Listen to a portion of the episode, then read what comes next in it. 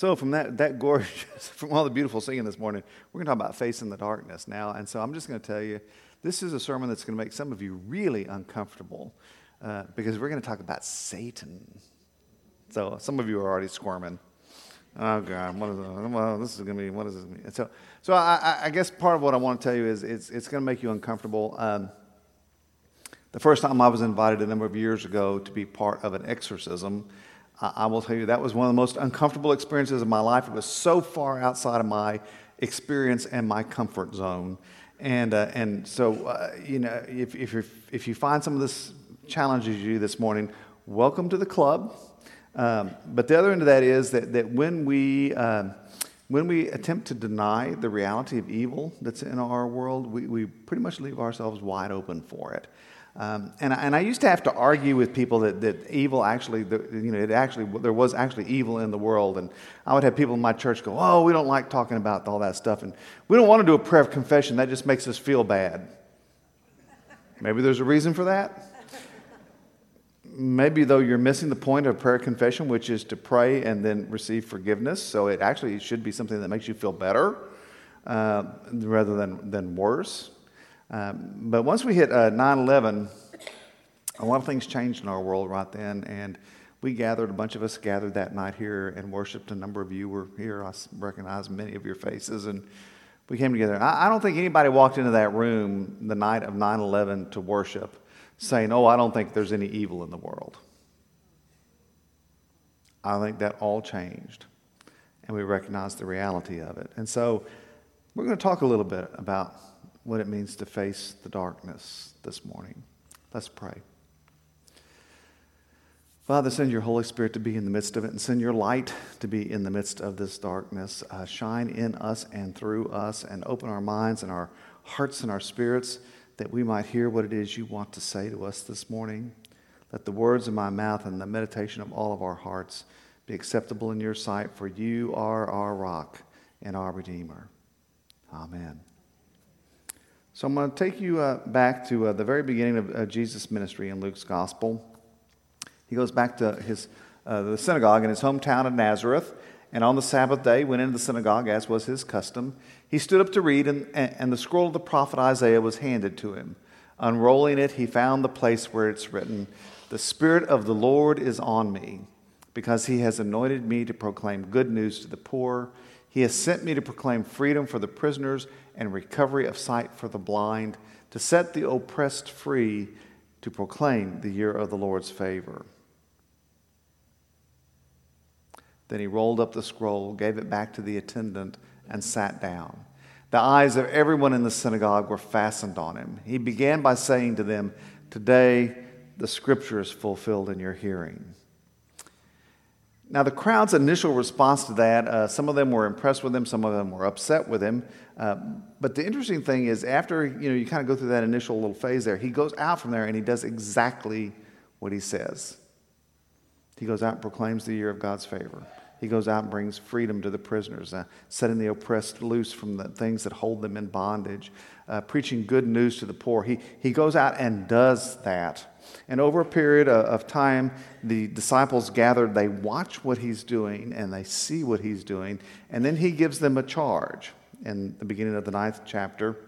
He calls the 12 together. He gave them power and authority to drive out all demons and to cure diseases, and he sent them out to proclaim the kingdom of God and to heal the sick.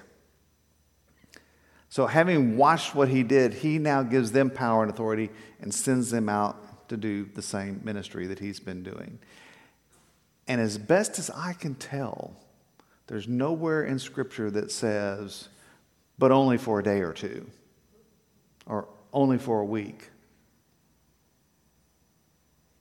That charge that goes to his disciples still goes to his disciples. There's people that argue about that. Uh, there's a theory called cessationism. Uh, and basically, it says that the, you know, the gifts of the Spirit were really were, were kind of limited to those initial uh, disciples and apostles of the church. It was only, only for a period of time uh, that that gift was poured out upon them.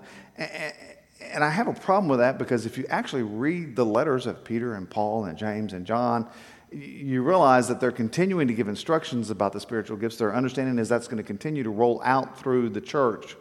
They're, they're, they're not intending for that, don't understand that that's going to come to an end at any point in time, uh, but rather that it, it, it is extended on out in the church. So the charge that, that is given to them is the same charge as given to us. Uh, Jesus gives us power and authority to drive out all demons, cure diseases. He sent them out to proclaim the kingdom of God and heal the sick. and, and if you find your way to the end of Matthew's gospel, to what we sometimes call the Great Commission, you hear him in this resurrection scene again saying to his disciples, All authority in heaven and on earth has been given to me. Therefore, go and make disciples of all nations, baptizing them in the name of the Father and of the Son and of the Holy Spirit, teaching them to obey everything I have commanded. And surely I am with you always to the very end of the age that language about the end of the age doesn't mean, um, you know, 10 years from now, 20 years from now, a generation from now. It, it, means to the end of the age when, when the kingdom is finally fully perfected and completed in the midst of the world. And, and through that time, Jesus says, This is your mission, and I'm going to be with you always, always, throughout that time. The ongoing mission of the church then is, is what he begins with, you know, that initial charge, right? Casting out demons, curing diseases, send them out to proclaim the kingdom of God and heal the sick. That's, that's the mission that's given. And, and, and to the best of my knowledge, nowhere in Scripture is that rescinded or brought to an end. Now, some of this stuff we're pretty comfortable with, and some of it we're not.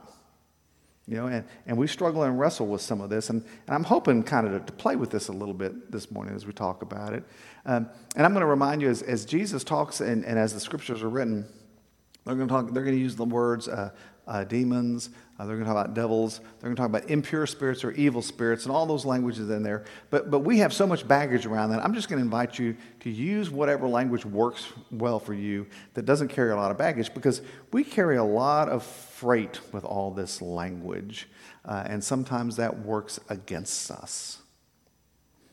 So, remembering that this is part of our call, hear this story.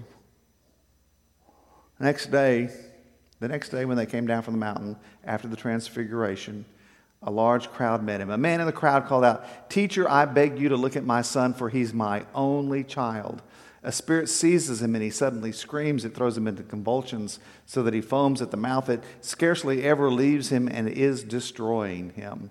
I begged your disciples to drive it out, but they could not. And Jesus responds, You unbelieving and perverse generation, how long shall I stay with you and put up with you? Bring your son here. When you read through the scriptures and the stories of Jesus' life and the apostles, what you're going to hear is these things kind of weave together, these stories where he comes and he preaches the good news. He proclaims the kingdom, and people receive healing, and evil spirits are cast out, and all that kind of weaves together. And it's interesting to us that we kind of shy away from parts of that. I mean, we know what it is to talk about physical health, and we know what it is to talk about mental health, although it took us a while to get to that. But, but, but then we talk about spiritual health, and a lot of times people don't even have a clue and don't know what to do with that. Don't even recognize that there's a reality there. But in Jesus' ministry, all that's woven together, and he recognizes that sometimes physical healing and mental healing and spiritual healing is all tied together because we're, we're really all cut of one piece. And when we forget that, oftentimes we create an impediment to our own healing or the healing of those around us because an important part of who we are remains diseased. He makes this response. He says, You unbelieving and perverse generation. And, and I know most of us think of that as a, a, a group of people. And, and, actually, if you kind of look up the, the definition of this, here, here's the, you know, the first generation. It, you know, it's a group of individuals born and living contemporaneously, a body of living beings constituting a single step in the line of descent from an ancestor, a type or class of object usually developed from an earlier type. So you, know, you might talk about the first generation of a certain product, or we talk about a generation of a group of people. And you know, we've all talked, you've all the stuff about millennials and Generation Z and all that stuff you've heard all about. So we have those kind of things. But here's the other part the other part is the action or process of producing, the process of coming or bringing into being. Production. So, you know, how, y'all remember the snow apocalypse, right? Yeah, remember? Yeah, don't laugh. That's what we're calling it now. I mean, you know, some people call it snowmageddon. I like that one too. But, you know, and, and some of us, we lost power at our homes. Anybody lose power at your home? Yeah, like most of us did at one point or another. Because why? What was, what, why did we lose power? We weren't generating enough electricity, were we? Our generation of electricity was insufficient to meet the need.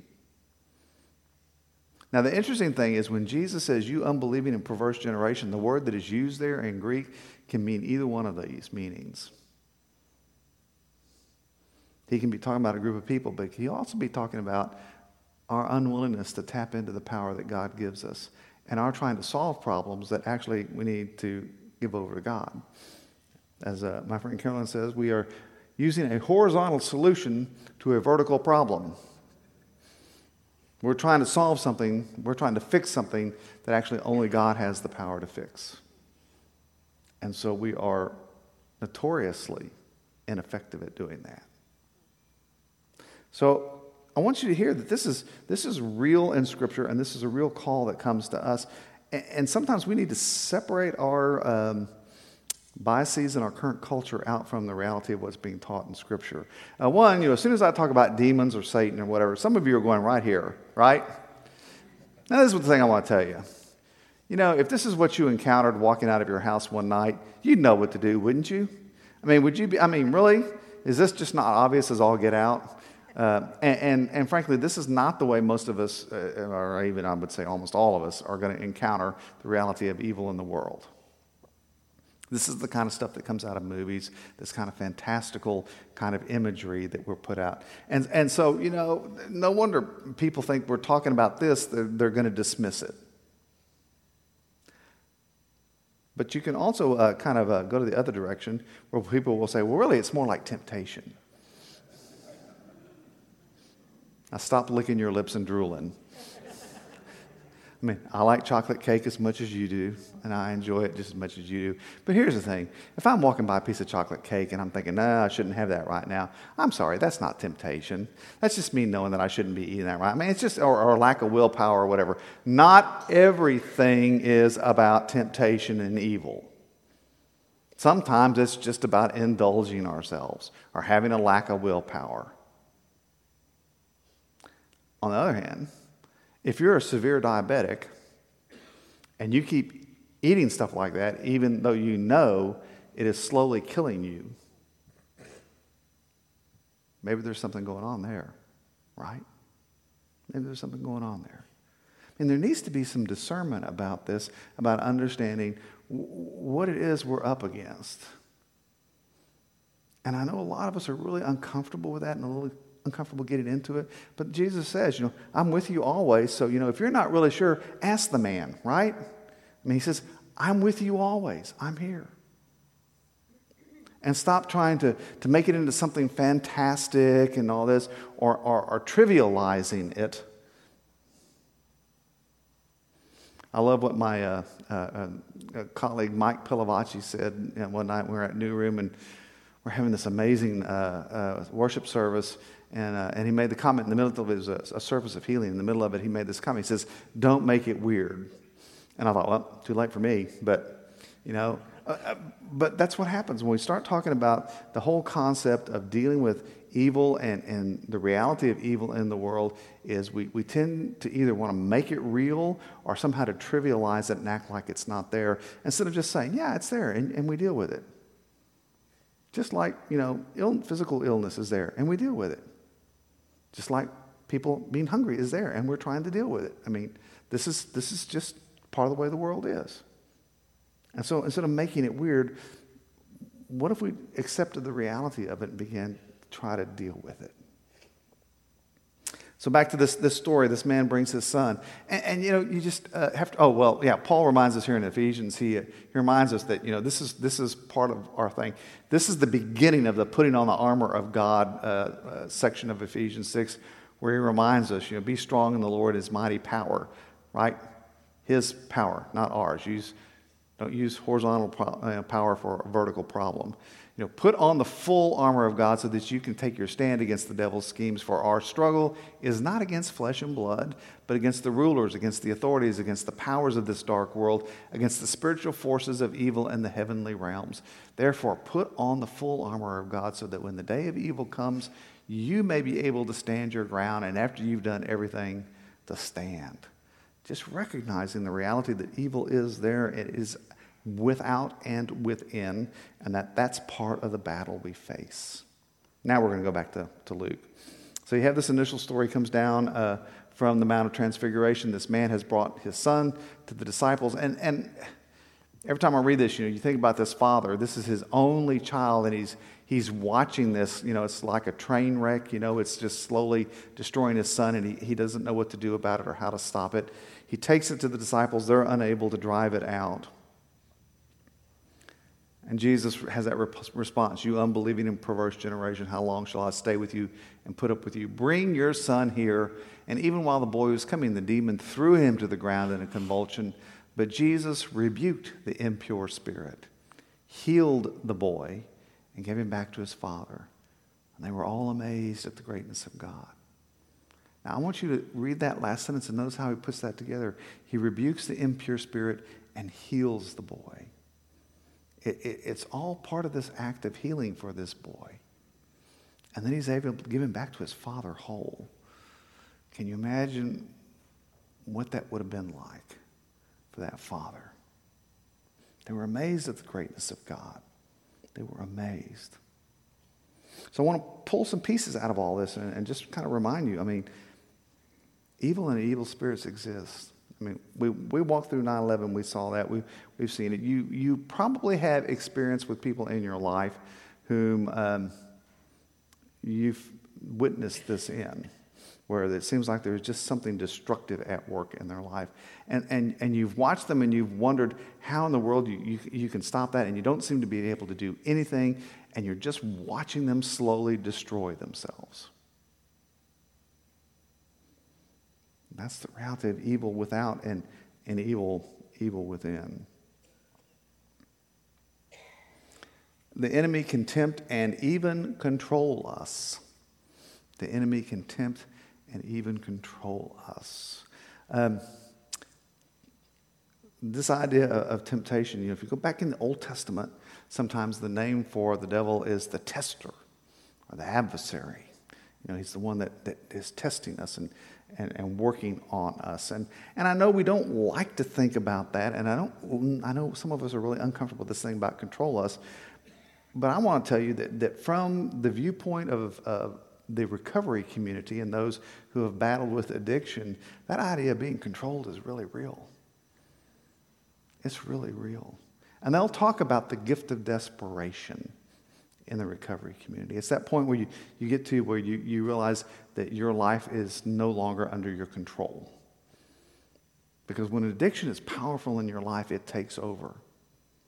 And your longing, your desire for that drink or that drug or the next piece of pornography or that money or that work or that power or that prestige or whatever your addiction is becomes so powerful that you will do anything to get it. You will destroy your marriage. You'll destroy your relationships with your children. You'll destroy your relationships with the rest of your family. You'll destroy your work. You'll tear your whole life down because whatever it is that you are addicted to sits on the throne of your life and it demands complete allegiance. I sometimes remind families about this when they're trying to understand why would our kids do this or why would our friends do this and I'm saying because because their addiction is in control. It has taken over their life.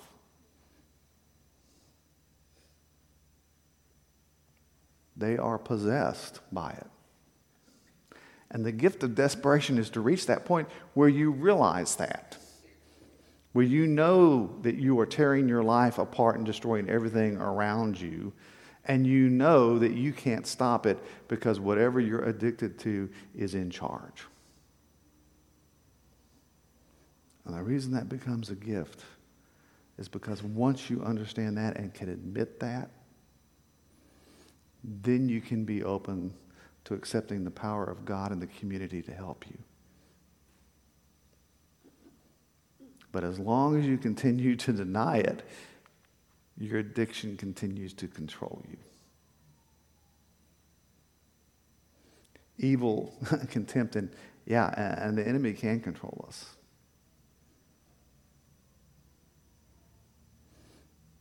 Not all the time in the kind of way you think of in movies, but in a lot of the ways that a lot of us live. At this point in my life, having lived as long as I have, I look around the world, and I'm pretty convinced about 75% of the people that I've encountered in my life have been addicted in one way or another. Some most socially acceptable than others, but none nonetheless real. And really, the only one who deserves complete allegiance in your life is the one who has given himself up for us. And he is also the only one that has power to overcome that addiction.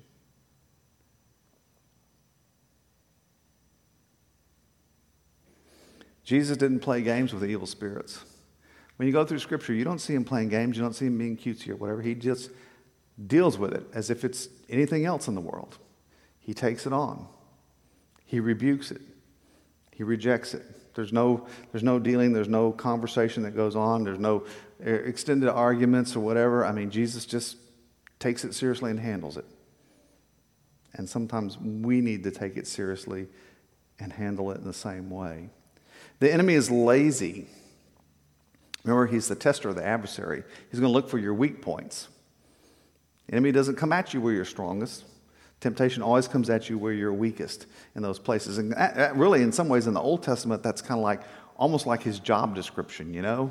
His job description is to find your weak points. And that is, you know, if you find your weak points, then you know where you, what you need to do or what you need to offer up to God to become stronger in that. But, but nonetheless, you know, the enemy is going to come at you at your weakest point. If you're moving through a neighborhood thinking that you are going to rob a house in the neighborhood, you don't pick out the house with the good locks, the alarms, and the big dog, right? You go to the house where the people put the key under the front mat and leave the door unlocked all the time because it's the easiest one to get into. The enemy is lazy and comes at us in our weakest points. The enemy's first language is lies and discouragement. Have you ever noticed in, in some of those stories where Jesus is casting out evil spirits or impure spirits, and, and they, they kind of want to argue with him and have a conversation with him about him, and he shuts them up and casts them out? Because he don't want to listen to it. And he doesn't want to give them a chance to spread lies and discouragement.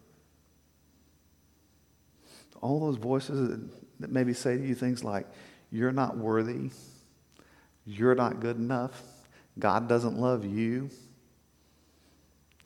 I'm always amazed. I have people say things like, I can't take communion because I'm not good enough. Or I'm with one of the saints in their last hours and they're going, Do you think God will really let me into heaven? I mean, God says, listen, God, God so loved you. God so loved you and the rest of the world. But God so loved you that he sent his only son to die for you. That's how much God loves you. And when, when those voices in your head are saying, no, you're not okay, no, you're not worthy, no, you're not good enough, that's the enemy speaking to you. There's a reason Jesus doesn't let the impure spirits talk. And I kind of wonder if there's an application for Facebook here, but I'm not sure about it, right? Sometimes some of us put things on Facebook, we need to kind of go, oh, I probably shouldn't have done that, right? I mean, but nonetheless, this is, this is what we recognize. When, when we hear those voices saying to us, you know, you are not okay, you are not good enough, you're not worthy, no one cares about you, nobody loves you, that's not the voice to listen to. And you need to call on God to rebuke that voice and throw it out of your head. And we know, we know how the story ends, right? We know how the story ends. And, and the enemy doesn't win. Remember? In the, in the end, the resurrection overpowers the powers of death and darkness. And I love at the end of the, uh, one of the stories in Luke's gospel where Jesus has been accused of being, you know, casting out a demon because he's a demon and all that. And he goes, kind of pulls that apart. That's that whole house divided against itself cannot stand speech. At the end of that, he makes this comment If I drive out demons by the finger of God, then the kingdom of God has come upon you. And, and it's interesting to me to think about that imagery he uses. Just, just, just the finger of God, just the finger of God is more powerful than the evil we face.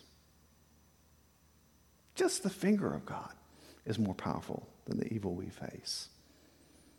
In the end, the enemy doesn't win because in the end, God wins.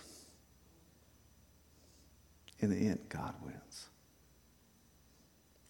So I want you to think about the, the different kind of responses. I mean, in, in, Luke's gospel, when they haven't been able to cast out this demon from this little boy, Jesus' response to him is, You know, you unbelieving and perverse generation, how long shall I stay with you and put up with you?